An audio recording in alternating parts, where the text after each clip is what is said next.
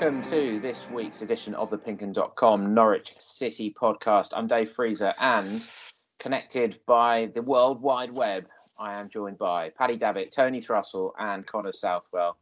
Hello, boys. Coming Hello, in Dave. from Sprowston. Morning. Morning from Morning. Badersfield. Morning from Thorpe slash Norwich. Badersfield. No, I'll- I'll people go know where we Tuckswood live. area. Tuckswood area. I'm on There the you go. But no longer at McDonald's in Tuckswood, of course.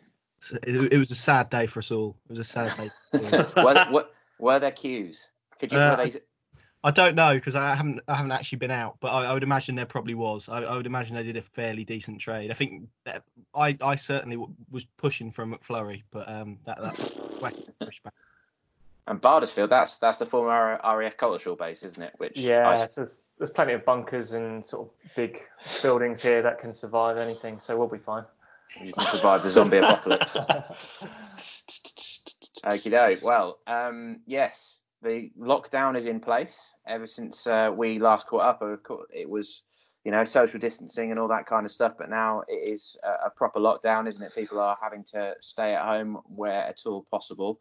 Um, but in terms of football, uh, not not much has changed in terms of the season shape of things at this stage, does it? But Pad, today there's actually been a bit of a football line, hasn't there? A, a new contract at Carrow Road.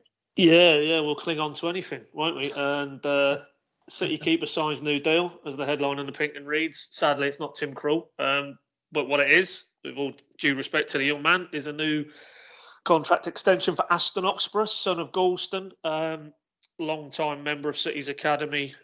Now currently on, well, was currently on loan at Wealdstone, who were going very well in Conference South.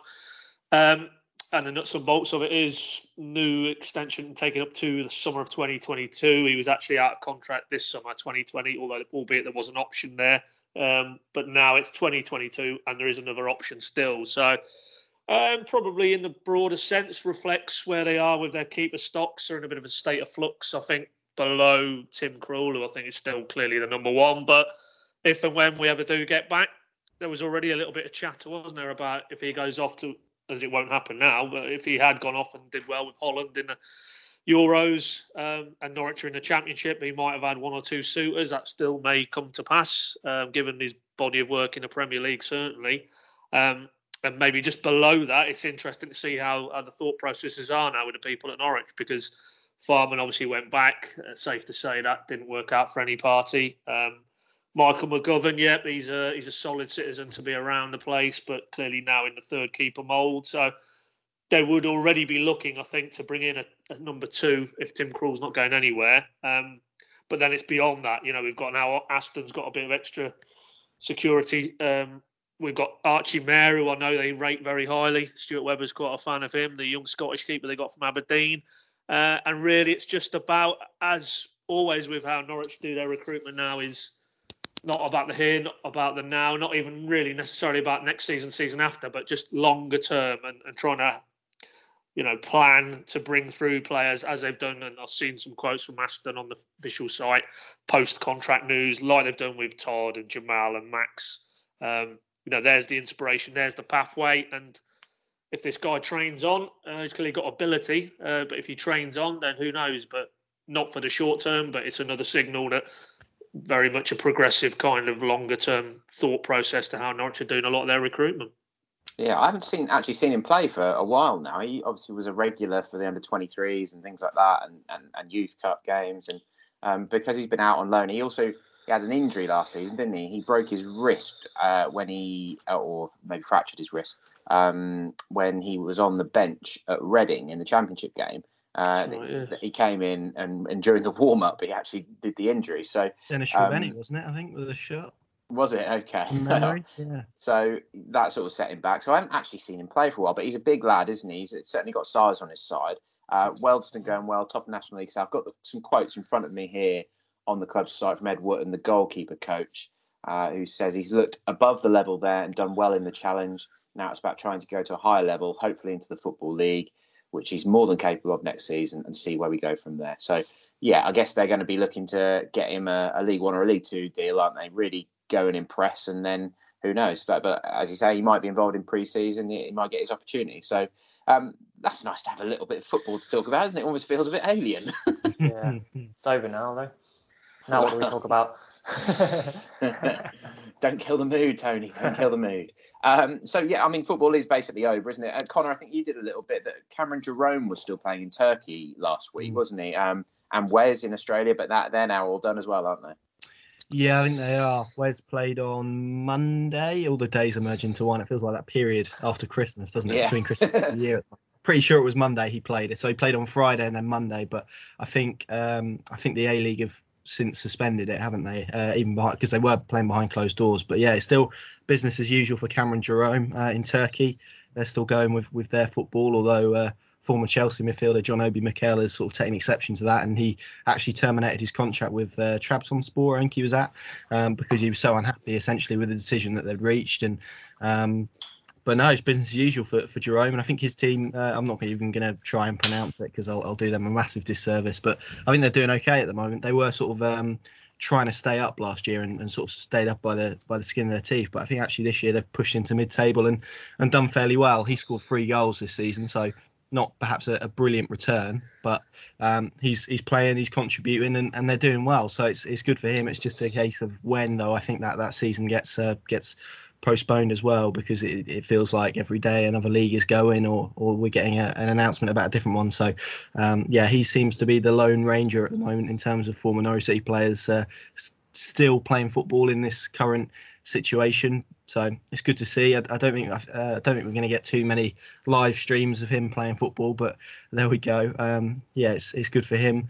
Um, but yeah, it's uh, it, it is an absence of football, isn't it? It's, it's been quite difficult from from yeah. our perspective and also for supporters, I'd imagine. It has now been cancelled, hasn't it? Turkey. They were just the, one of the last to, to fall into yeah. to, into place. So um, beyond that, I mean, obviously, you boys have been busy working away. Well, I've been over on news writing the words coronavirus or COVID 19 about 100 times a day, um, helping out our news colleagues who are very busy at the moment, uh, of course. Um, but you guys have had a bit of fun with the Pink Un Classics. I, I had a watch of that one on Sunday, the Southampton FA Cup quarter final. Tony, how was that all well received? I see, I see, see the, the live tweeting of the Milk Cup final, re, sort of reliving that as well. Yeah, it seems seems to be going down okay. I mean, as as you just said, we're we're trying to come up with new ideas. Um, and yesterday, 35 years since the biggest event in Norwich City's history, arguably. I mean, some people might argue with that, but I think Certainly it is. One of, yeah. yeah. Um, but yeah, I mean, for me, that was the first time I'd actually watched those highlights. So the first time I, I saw the scale of that occasion. So it's something special for me to see. And hopefully, people that were there or not there have latched onto that, even if they're consuming it through different ways, can see what Norwich have done in the past and and just how sort of special we were building up this cup run this season. Because I mean, get to the semis and you're almost on a par with with that year. So hopefully, when things do kick off again, we've we've got something else to look forward to. And that segues nicely into what I was coming to you next on Pad. Um, there were some reports at the weekend, wasn't there? Um, I think the Southampton chief executive was suggesting that they're looking at getting back into action from June the first, weren't they? Um, we've had recent days. It seems to have been uh, a few of the lower level non-league teams, sort of Norwich United, Wroxham level, Eastern Counties League. That it sounds like they want their leagues cancelled, doesn't it? But as as far as we think at this moment in time, the top levels are looking to resume in June, aren't they? And and I, I presume, I, I, mean, I don't know this, but I presume that would be uh, resuming in front of TV streams and things like that, rather than and we're not expecting people to be piling down to Carrow Road in June, are we? Well, I mean, I think we need to be clear. I mean, the reality is there's a lot of talk about a lot of scenarios, but as it stands, it's the Premier League uh, for us. Obviously, that's the keen uh, level, but football generally, professionally, uh, nothing happening until April the 30th. Anything else for me is conjecture. So all this, whether it's people inside the game, as we had last week, you know, Karren Brady at West Ham talking about nulling and voiding the season, Paul Barber at Brighton talking about this 22 team league. Now it's moved on to as you've outlined there, DF, you know, potentially June and then potentially behind closed doors. I've seen um, seen other reports about maybe two or three games a day at a certain two or three stadiums in the Midlands with no supporters. I mean, there's a lot of conjecture, but I think it's important that we stress that as it stands, the official position from professional football is they will, will hope to resume on the weekend of April 30th. Now, I think we all probably can see the way this is going on in terms of the health dimension. Um, sadly, the transmission rates and the death rates in the UK are only going one way at the minute. Uh, we're not at the peak. Um, so I don't think that's a starter. But I think what the football authorities have done, as they did with the initial, let's have a look and possibly get back on April the 3rd, they give themselves some breathing space. And then within this breathing space, conversations continue to happen internally, I'm sure, amongst uh, Premier League clubs.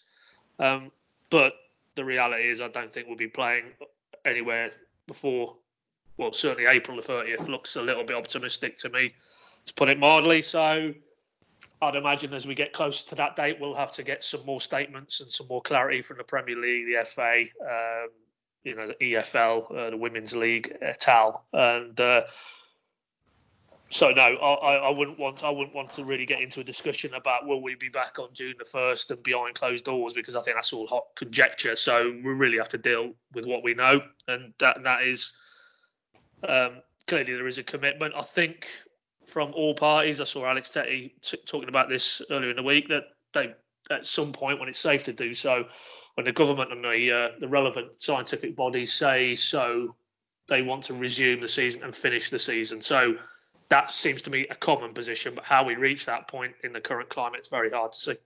Yeah, no one can put a, a flag in the ground at this point, can they? It's a week to week thing in terms of uh, society as well as uh, as well as um, football, of course. And um, the, there was a good little video, or an interesting little video, wasn't it? Jake Humphrey was down at Carrow Road on Friday, and he recorded a, a quick link, um, I presume for BT, um, and then he filmed this video of an empty Carrow Road, almost eerie. And, you know, this place is where the the FA Cup quarter final was supposed to be being held this weekend, and I, think Connor he sort of spoke for all Norwich City fans in that position, didn't he? He was in a in quite a an unusual position of being able to be in the ground at that point and you could see the the sort of the pain and the frustration in in in his in the way he was talking, couldn't you? Uh, in in the wider context of you know, there's much more serious things going on than football, but football is important to people, isn't it? Yeah, I think um, it was um, it was our, our, colleague Chris Lakey who, who, wrote that football isn't a matter of life and death, but for a lot of people it is life, isn't it? And I think that's that summed it up quite nicely. It is a massive part of, of people's lives and is a, a source of escapism. Usually no matter what's going on in society or, or in the world, you still turn up to Carrow Road on a Saturday at three o'clock, and it's all it's all forgotten. So um, when it isn't the case, it, it, does feel well. It's been it's been strange to be frank. It's it's been really strange. I sort of for, for me personally, sort of been walking around on a Saturday going, I, I should be somewhere, I should be doing something, but obviously at the moment that's incredibly difficult. Now in the context of obviously what, what we're seeing at the moment, then yeah, it is it is pretty um, it is pretty irrelevant, I think, at, at this stage, and it is um, it isn't something that, that is going to be in the forefronts of people's minds, but it is a massive part of, and, and the word communities come up a lot, and it's a massive part of that and, and forming that. And football is one of the only places, I think, particularly in current time, where you do get that sense of community and, and togetherness for people. And um, often, it's it's difficult to replicate elsewhere. And at the moment, particularly for those older fans who, uh, as as Todd Cantwell told me earlier in the week, they've been ringing up and sort of asking for support, which is which is fantastic. Um, it, it can be a lot of their social life as well. So it's it's a strange period. Um, I, I just think that the thought that people need to get out of this is how good it's going to be when it finally returns, and, and, hopefully that is in front of full supporters. And that roar when the players come out for the first time after all of this has, has passed is, is going to be something to to behold. I think so. That's what people have got to hold on to. Certainly, what I'm trying to hold on to. I mean, what what we in day day three of official lockdown, but we've been we've been working from home since what uh, two Fridays ago. I'm I'm already at a stage where I'm I'm seriously considering doing something with my hair because it's just it's a nightmare. So I'm, I'm driving myself insane. Embrace um, it. Well, I, am sort of in a debate of do I just let it grow or do yeah, I? Yeah, dreadlocks, mate. I think you're doing dreadlocks. Emi Buendia. I'm not sure like red dreadlocks would do anyone any any good to be honest, but it could be a shout. Yeah. yeah, Emi's gone quite um, drastic. I mean, I used to shave my head when I was younger, when I was at uni and stuff. Um, I, still for a little while when I was first at the EDP, I think. Um, but uh, it hasn't been for a while. But I have warned the girlfriend that my barber's is closed now. So exactly you know, a couple of weeks' time, I might have to go back to it. I, I used to love shaving my hair because you just get up in the morning, don't worry about it. You know, barely even have to wash it. It's great. But uh, let's I'm hope we don't get to those extent. I'm open to any ideas. If any, if any listeners have any ideas of what I can do with it, then Give me a look shout. at Huckerby through the years. Just choose one of those. the Huckerby 2003 4, that's the one. um, yeah, blonde highlights, they're coming back. Um, but this is what it's about, isn't it? From our from our point of view, um, just trying to keep things light, trying to keep people entertained, trying to maintain that little bit of, uh, of Norwich City fun and element to their lives in, in, in what is a, as a strange time. Um, Tony, the World Cup, World Cup of Kits, that did quite well on uh, on Twitter, didn't it? Yeah, that. I mean, that's the start of uh, sort of a new series, I guess. Hopefully, once a week. Um, but it's interesting because everyone has their favorite player, everyone has their favorite kit, so it's good to kind of get it out there and see what actually comes up trumps. And I mean, I, I kind of could guess sort of three or four of the ones which would be the most popular, and and it was uh, the Asics. Is it A- A6 Asics 1989 to 92? Yeah. Uh, versus Foster's 1986 87. So it seemed like the 80s was a popular period for kits. I think that's when the sponsors first came in, and I mean, you had Hummel, Adidas. They were quite big on uh, the sort of standout kits back then, weren't they? Yeah, two classic ones. The Asics one is the one with the green stripes on the shoulder, is it? Yeah, that that was yeah 89 92. So that would have been just before the Premier League, was it? Yeah, before the egg and cress. Yeah. Yeah. But yeah, Again- it's it's interesting. None of the sort of recent kits seem to go down in memory long term, do they? You you don't really get standout kits like that anymore, do you? I quite liked last year's one, um, but uh, like the egg and cress one is an interesting one with kit debates, isn't it? In terms of it's what's achieved Yeah. in the kit. If that would have been the kit of the late nineties, Yeah. when Norwich were pretty terrible, um, I don't think it would be remembered quite like so fondly Colman's, somehow. because Colman's was a bad period, wasn't it? But Yeah, and they- had the all yellow kit as well then, which yeah, which, which thought quite was boring. quite stand out in a way. Yeah, it was that was the the fashionable one, wasn't it? Designed by Bruce Oldfield.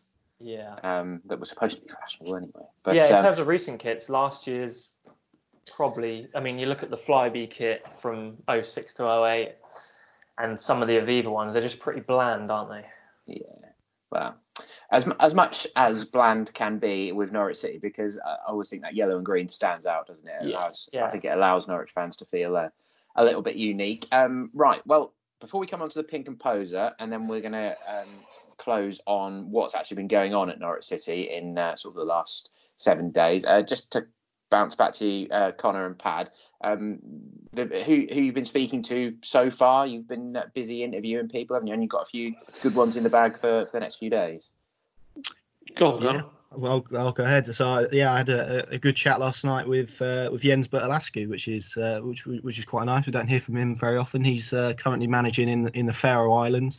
The Um, Faroe Islands. Yeah, it was it was good to chat with him. Um, he was he was very good. Spoke about um, how we'd like to manage Norwich one day, which was which was quite good. Oh. There's also some some quite interesting stuff on on Paul Lambert as well. Perhaps why he doesn't feel like well, perhaps why he feels like his career has, has regressed a little bit. So there's lots of interesting stuff in there. I won't spoil it all, but they're they're I think the, the two main talking points. Um, uh, yeah, that, that should appear as both a pod and also in, in articles in, in the days to come. But he was he was really good. Um, really positive about his time at the club and to consider he only really played about 30 games it's, it's quite rare but um, yeah he was very good to talk to and, and uh, was was a very very lovely man so um, there's there's plenty to come from him Wonderful. Yeah, that Love should it. be good. Yeah, because obviously they're the sort of characters that in this period, if not that there is too many upsides, if any, but it does allow us to try and chase down Yeah.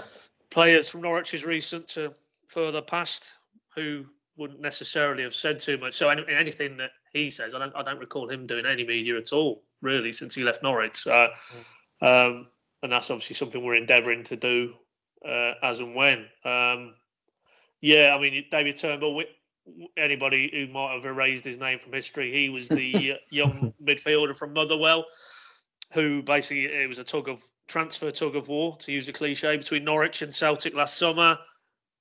Came to the training ground, spoke to Stuart Webber, um, then opted to go back up north to head to Celtic. But there was a twist really for all parties when medical flagged up a long-standing knee issue. Uh, that deal was scuppered as a result, and he's essentially been out for seven months, and he only came back for Motherwell uh, literally two or three weeks ago before, unfortunately, the, the, the virus shut down football again. So, really interesting story, plenty of Norwich references, and, and he actually goes into in quite minute detail the events of that, that period when he travelled down, met Stuart Webber, what Stuart Webber said to him, how impressed he was, um, but ultimately why Celtic was the club for him, and then um, really quite because I mean he was only 19 then, he's only 20 now, but very you know very heartfelt stuff about um, um, supporters, media. We don't really put ourselves in the mind of a player who has a and it was a career threatening injury, as he said. I mean, the physios or the, or the specialists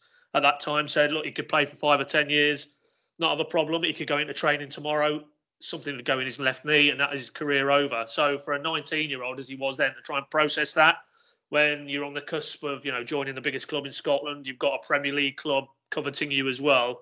Um, really interesting, unique insight. So uh, we'll be popping that out in the next day or two across all our channels. Uh, yeah, and again, you know, in the context of not having any actual people kicking balls, it just allows us to maybe delve a bit deeper into areas we wouldn't normally be able to do. So, yeah, I'm sure even though ultimately he decided to snub Norwich, I think there's still plenty of interest there for a Norwich fan.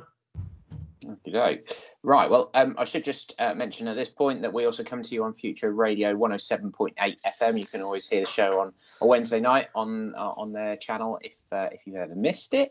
And uh, if you want to get in contact with us, and we're always really pleased to hear from you.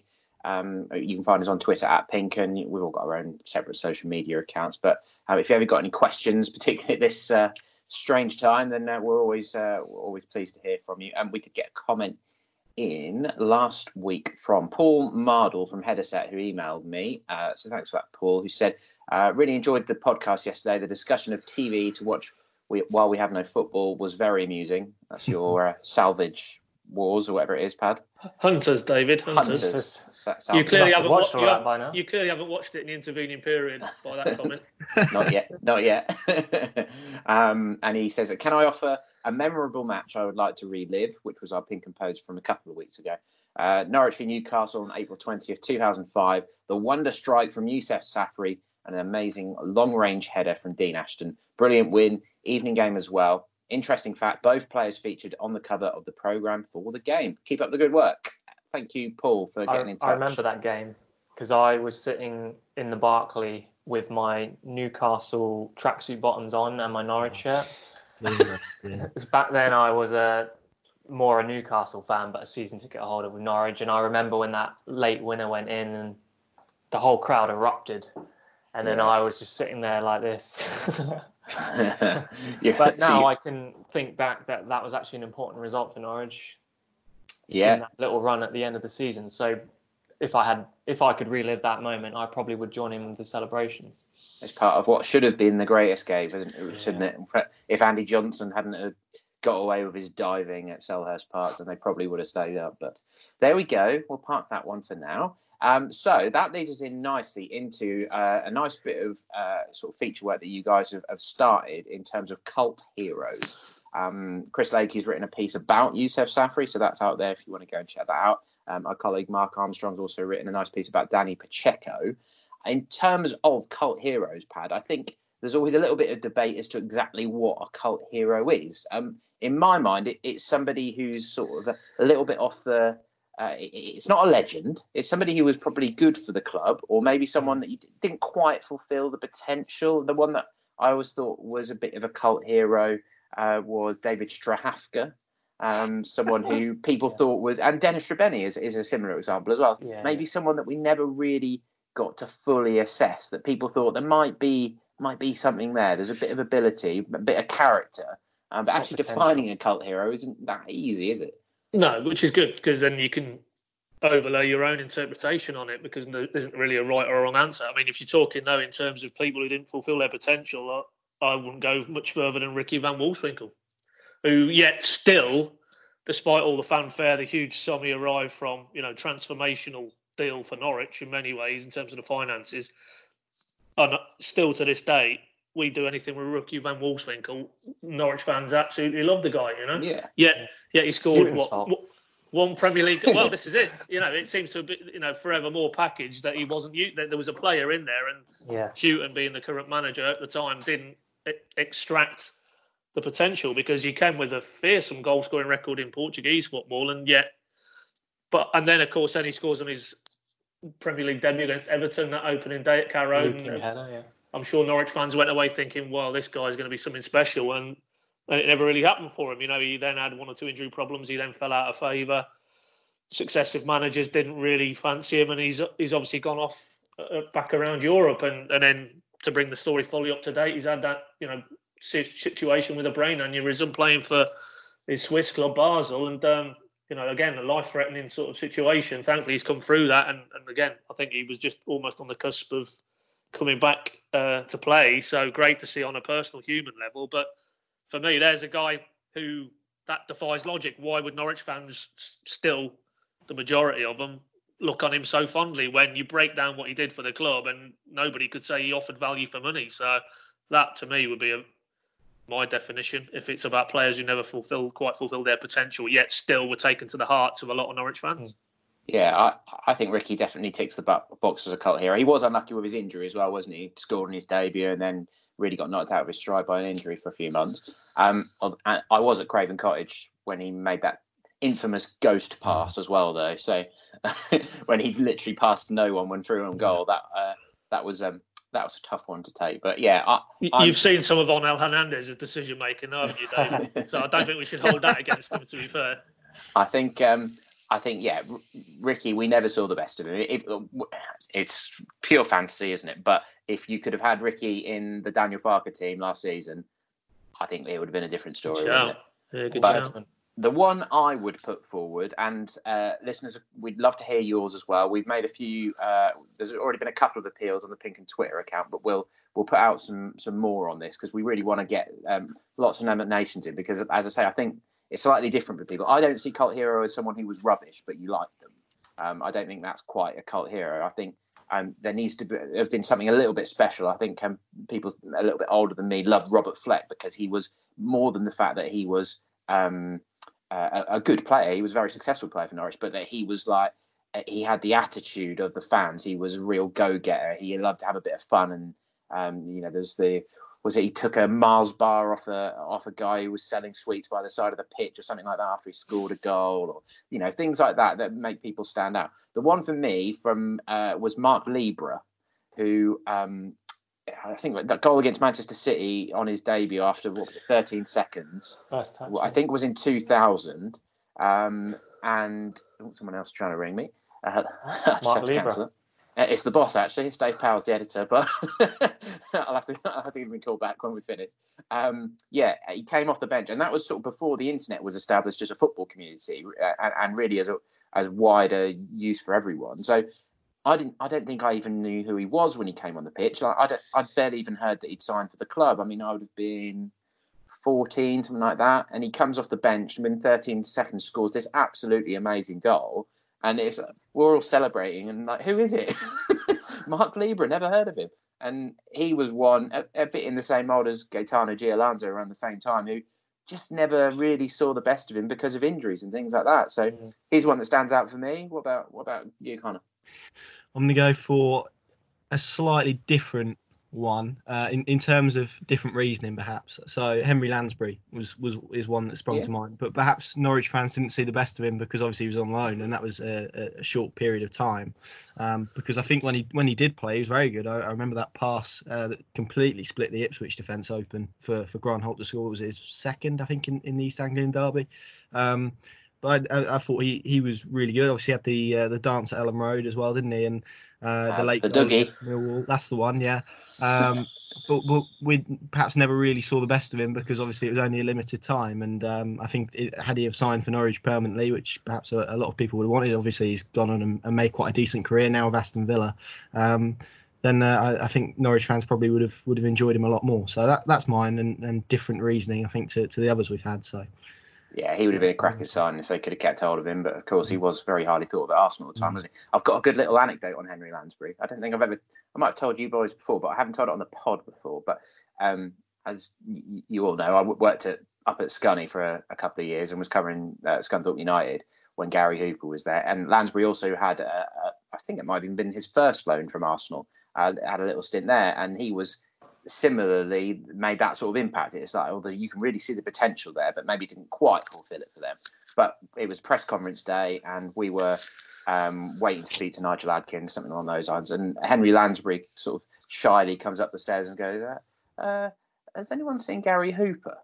Um, no, never not not seen him, but we had we had to play along with it. Hooper had just come through and been like, "You didn't see me." Uh, ran past us and we just didn't think much of it. But we, we didn't we didn't want to ruin the surprise. And uh, he's like, uh, "I can't find my car. I just had this brand new BMW um, delivered and uh, I, I, can't find the keys. And they basically robbed it. And Glanford Park's got car parks on both sides of the stadium. So they'd moved it from one side and parked it at the far end under some trees, the other side of the stadium. so this poor like 18 year old kid from Arsenal was like, "Welcome to League One, mate."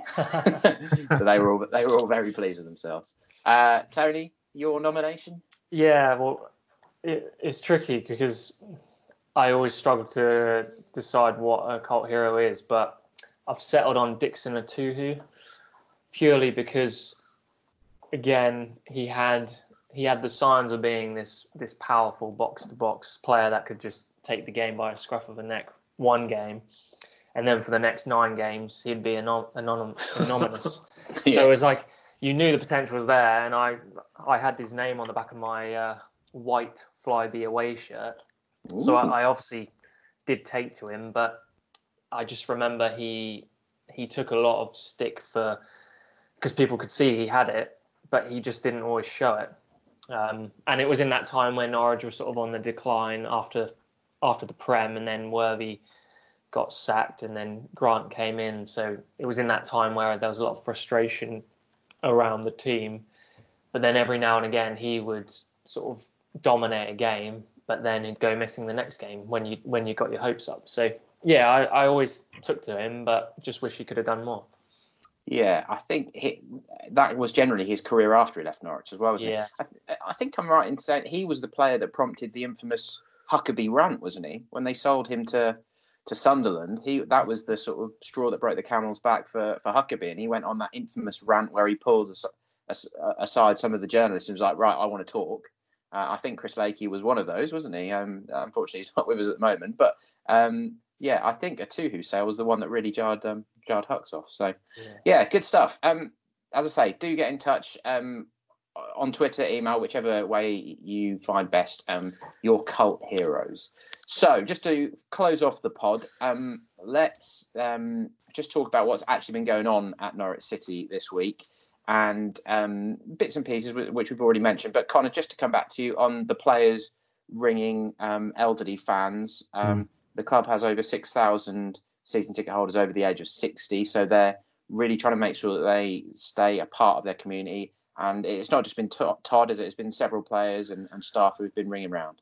Yeah, I think uh, well the ones we know of is is, is Todd Grant Hanley and, and Ben Kensel who have essentially been ringing. Uh, I think their their season ticket holders over eighty actually that they've, they've been ringing. Um, and, yeah. and that's that's a nice story. And obviously I, I, spoke to Todd earlier in the week and he essentially said because obviously he's doing the FIFA stuff as well. So with the FIFA stuff, he's sort of entertaining the younger generation, and with the older generation, they get a phone call, which goes a long way because they're obviously the people who are who are most vulnerable at the moment and are probably um, being hit hardest by this because obviously they're uh, they're isolating by themselves. They're perhaps not not seeing family members and, and loved ones. So uh, yeah, a, a, phone call from and I think um, other clubs have done it as well. Everton posted one with with Carlo Ancelotti yesterday, which was quite nice. I think Keith Curle with Northampton has done one as well. So it's it's a, it's a good idea and, and it certainly keeps up what I was saying earlier in terms of that community feel about things, and, and they are the people in society that needs it the most. And to hear from a Todd Cantwell or a Grant Hanley, um, we'll, we'll we'll keep them going for a little bit for sure, and, and make that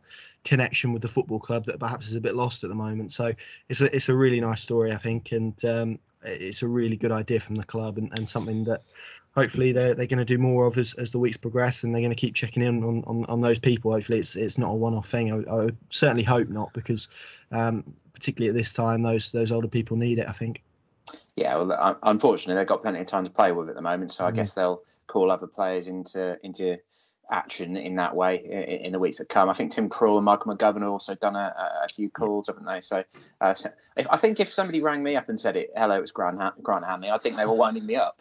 yeah. yeah, likewise. Yeah, I saw I saw a story on uh, someone put it. I don't know if it was uh, Facebook or Twitter, but someone put it on there and said that uh, their grandparent had, had, had a phone call from Michael McGovern, and they asked him if it was a scam, and he started laughing.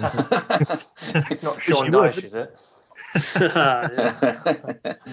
um, but yeah, the club had to shut their offices and uh, and the club shops and stuff. Like that was on Friday uh, ahead of the, the lockdown actually coming in on on uh, what was that Monday night that Boris Johnson spoke to the nation.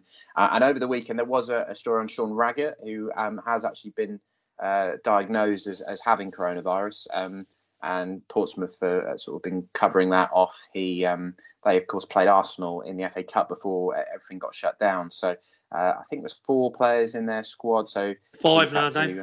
Five. five so yeah. Uh, yeah, they're having to quarantine. Um, think one of the national newspapers actually picked up that um, he was in uh, he was in a pub at the time that he got the the positive um, diagnosis. So he he quickly about turned and, and thought I better get out of here. So I think there was a little bit of criticism in, in of him in that story, which felt like a little bit of footballer shaming, to be honest, because he was hardly the only one who was who was in a pub on Friday night, was he?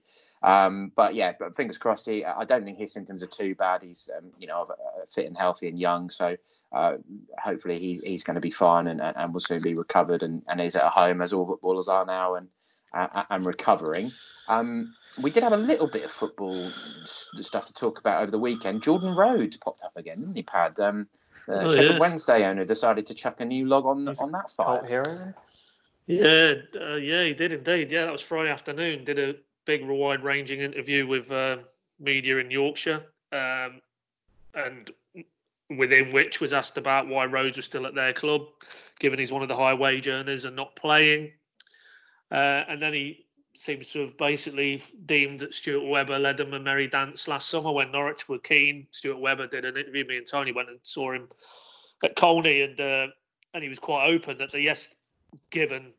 And again, this funny actually because we've just come off the back of the cult heroes discussion. Well, there's a guy who didn't play a lot of football, but how loved yeah. was he, given his Ipswich connections as well? And that was because he was such such a great personality. And Webber alluded to it in our interview actually around the dressing room last season.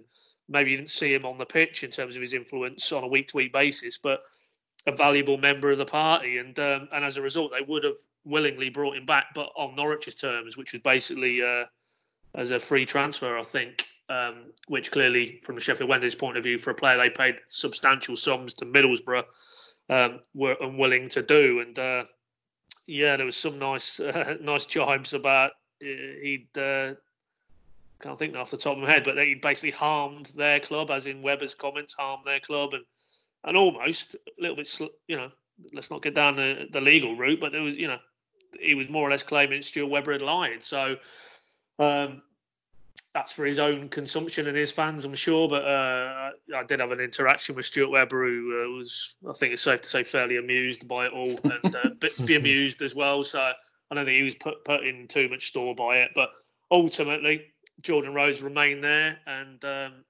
and he hasn't really played. So it probably hasn't worked out for any party, really, you would say.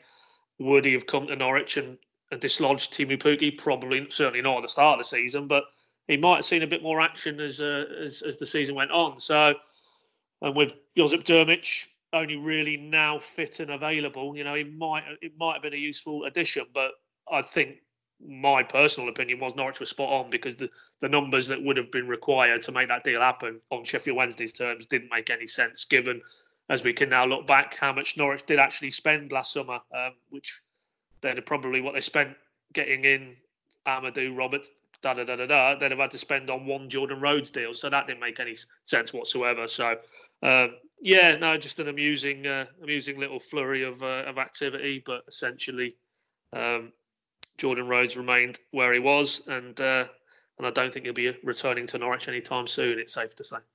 No, no love lost there between the two clubs, is there? And I do feel a little bit sorry for Jordan, to be honest, in that he got caught in between that situation, and it has uh, held up his career at the point where you know he really wants to be playing football. And he, did score a hat trick for Wednesday at one point, didn't he? But then they, their form seemed to, to nosedive, and he didn't seem to be uh, uh, getting too much love from their fans. So yes, but uh, that was that was the the little bit of football sort of transfer chat there was over the weekend. Um, just to just to close with chaps, then uh, people seem to enjoy how we were keeping ourselves busy. Um, in last week's pod, uh, I had a slightly odd weekend in that I was sort of locked down with my younger brother, who falls into the the medically vulnerable category, as I mentioned last week. He's on immunosuppressed medication, so we have to be really careful with him I had to keep the distance, you know, um, all the hygiene precautions and stuff. But um, my parents were, were stuck in Florida and they, they ended up getting an earlier repatriation flight home on, on Sunday. So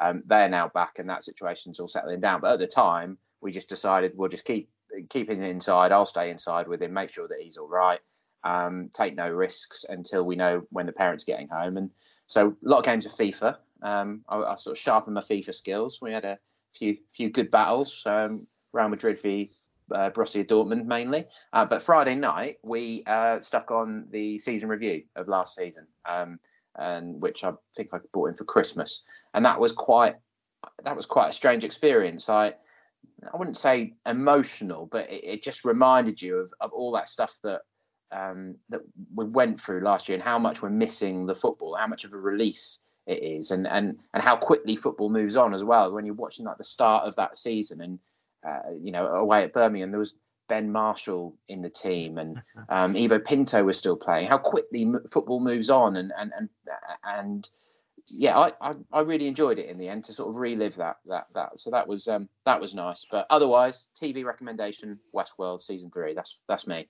Connor, what about you? Uh, well, I've, I've, been doing the Joe Wicks exercise things for the last few days, so I keep myself active. Um, and haven't ventured out into the garden yet, so maybe that, that's today. I've got a couple of cats, so I might go and throw a ball at, not at them, but for them. Um, uh, beyond that, yeah, as, as, you said, FIFA Football Manager is just sort of trying to engage with football that way, I guess. But it's it's been yeah, it's been it's been quite difficult. I don't really watch a lot of TV to be honest, so um, it's been trying to find other ways of, of keeping busy. I've got a fairly full house, three sisters, so uh, it's it's it's certainly loud. Um, uh, so yeah, it's quite nice to lock myself away a little bit actually. Um, but yeah, so you're not, used not to doing social distancing there. Yeah, yeah, to to an extent. Yeah, it's nice to close the door actually and and just uh, have some peace. yeah. Uh, I've resisted Football Manager because they they've made it free for a second week, haven't they? Because it's been so popular. But I just can't open that door again. I can't risk it.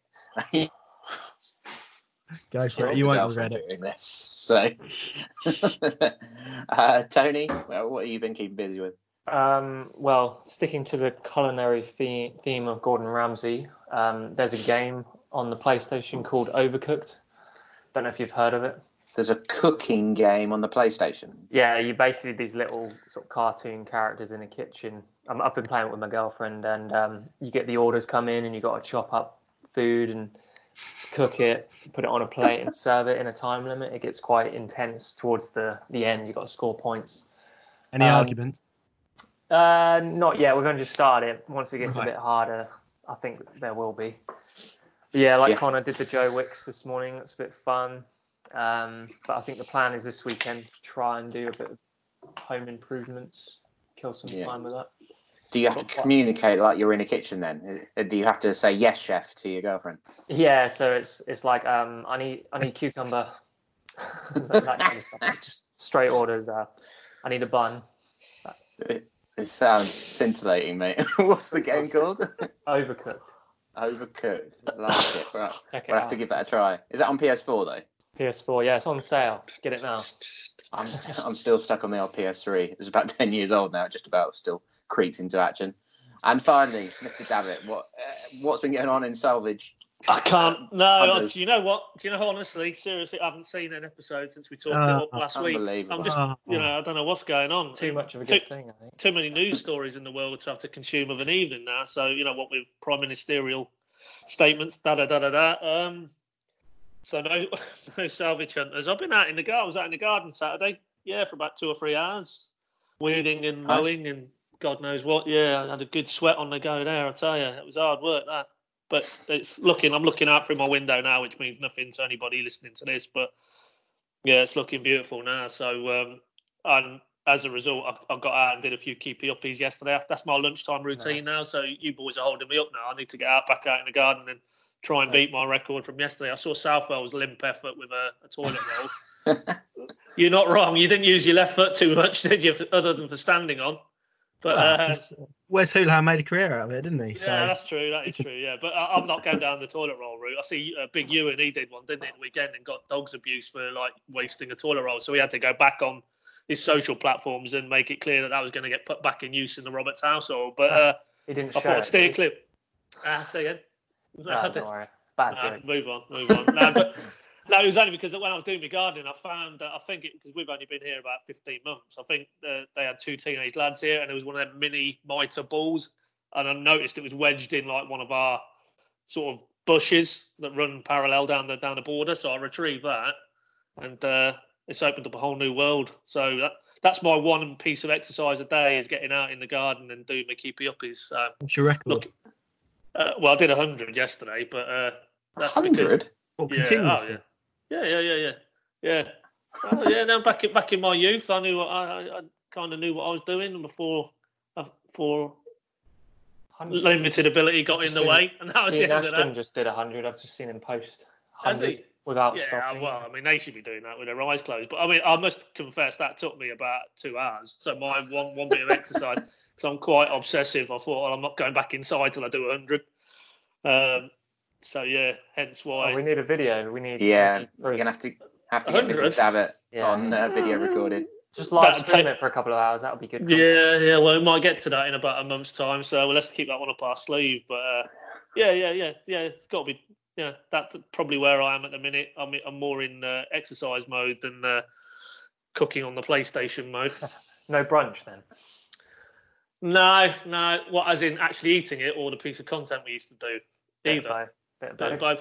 Well, obviously, I will reward myself if I manage to do that. With yeah, I had some nice pasta yesterday afternoon after I'd come back inside. Nice. Uh, only problem is by doing that, I'm not finishing work before about six o'clock, so I need to probably have a think about possibly doing it after work rather than during work. But there you go. But uh, other than that, trying to think. Uh, no, that's about it. Really, my wife was trying to get me to play dominoes, as in the old school version with actual pieces of Pizza. wood and uh, no, no, no, not Domino's Pizza. No, I wouldn't mind playing Domino's Pizza, but the actual board game. That's uh, true. Actually, um, I'm resisting. I, I, am sort of thinking we should have got some board games in. That would have been fun. Yeah, apparently the like places like Amazon are sold out of things like that. Yeah, well, puzzles yeah, yeah. and stuff well, like she that. Tried, well, she's tried to. Yeah, she's tried to order a jigsaw right from Jarrold's even, and apparently no, no, no go out yeah. of stock people jumped on that pretty quickly. I think there so. We were still on the upkeep. I, my, unfortunately, we we moved into our house last summer. It's a new build, and we haven't sorted out the garden yet. So it's just a dust bowl. So I can't really can't really sit out in the garden. Unfortunately, that was going to be the next thing. We had the we sort of had the money in place to do that, and now we're having to put that on hold with everything that's going on. Yeah, but, um, yeah. I think that, think that that's enough waffle for. Uh, well, it's waffle day. day. isn't it? National Waffle Day. Apparently is. Apparently, Apparently so. is and Friday is International Whiskey Day, so I, I might have to uh, might have to indulge in that one. But yeah, thank you, chaps. Um, I, I, hope you guys um, are enjoying a, a, bit of a catch up, trying to keep a little bit of um, familiarity, um, as much football as as we can squeeze into things, uh, given that. As Pad said uh, earlier in the show, there isn't going to be any until at least April the 30th. So um, we'll continue to stay in touch as best we can and keep some entertaining content coming your way. And, and as I said earlier, if you do want to get in contact with us, then please do. Um, any questions, comments, always really welcome, particularly at the moment. Um, uh, as I said earlier, you can also find us on Future Radio 107.8 FM, and we will catch up with you very soon.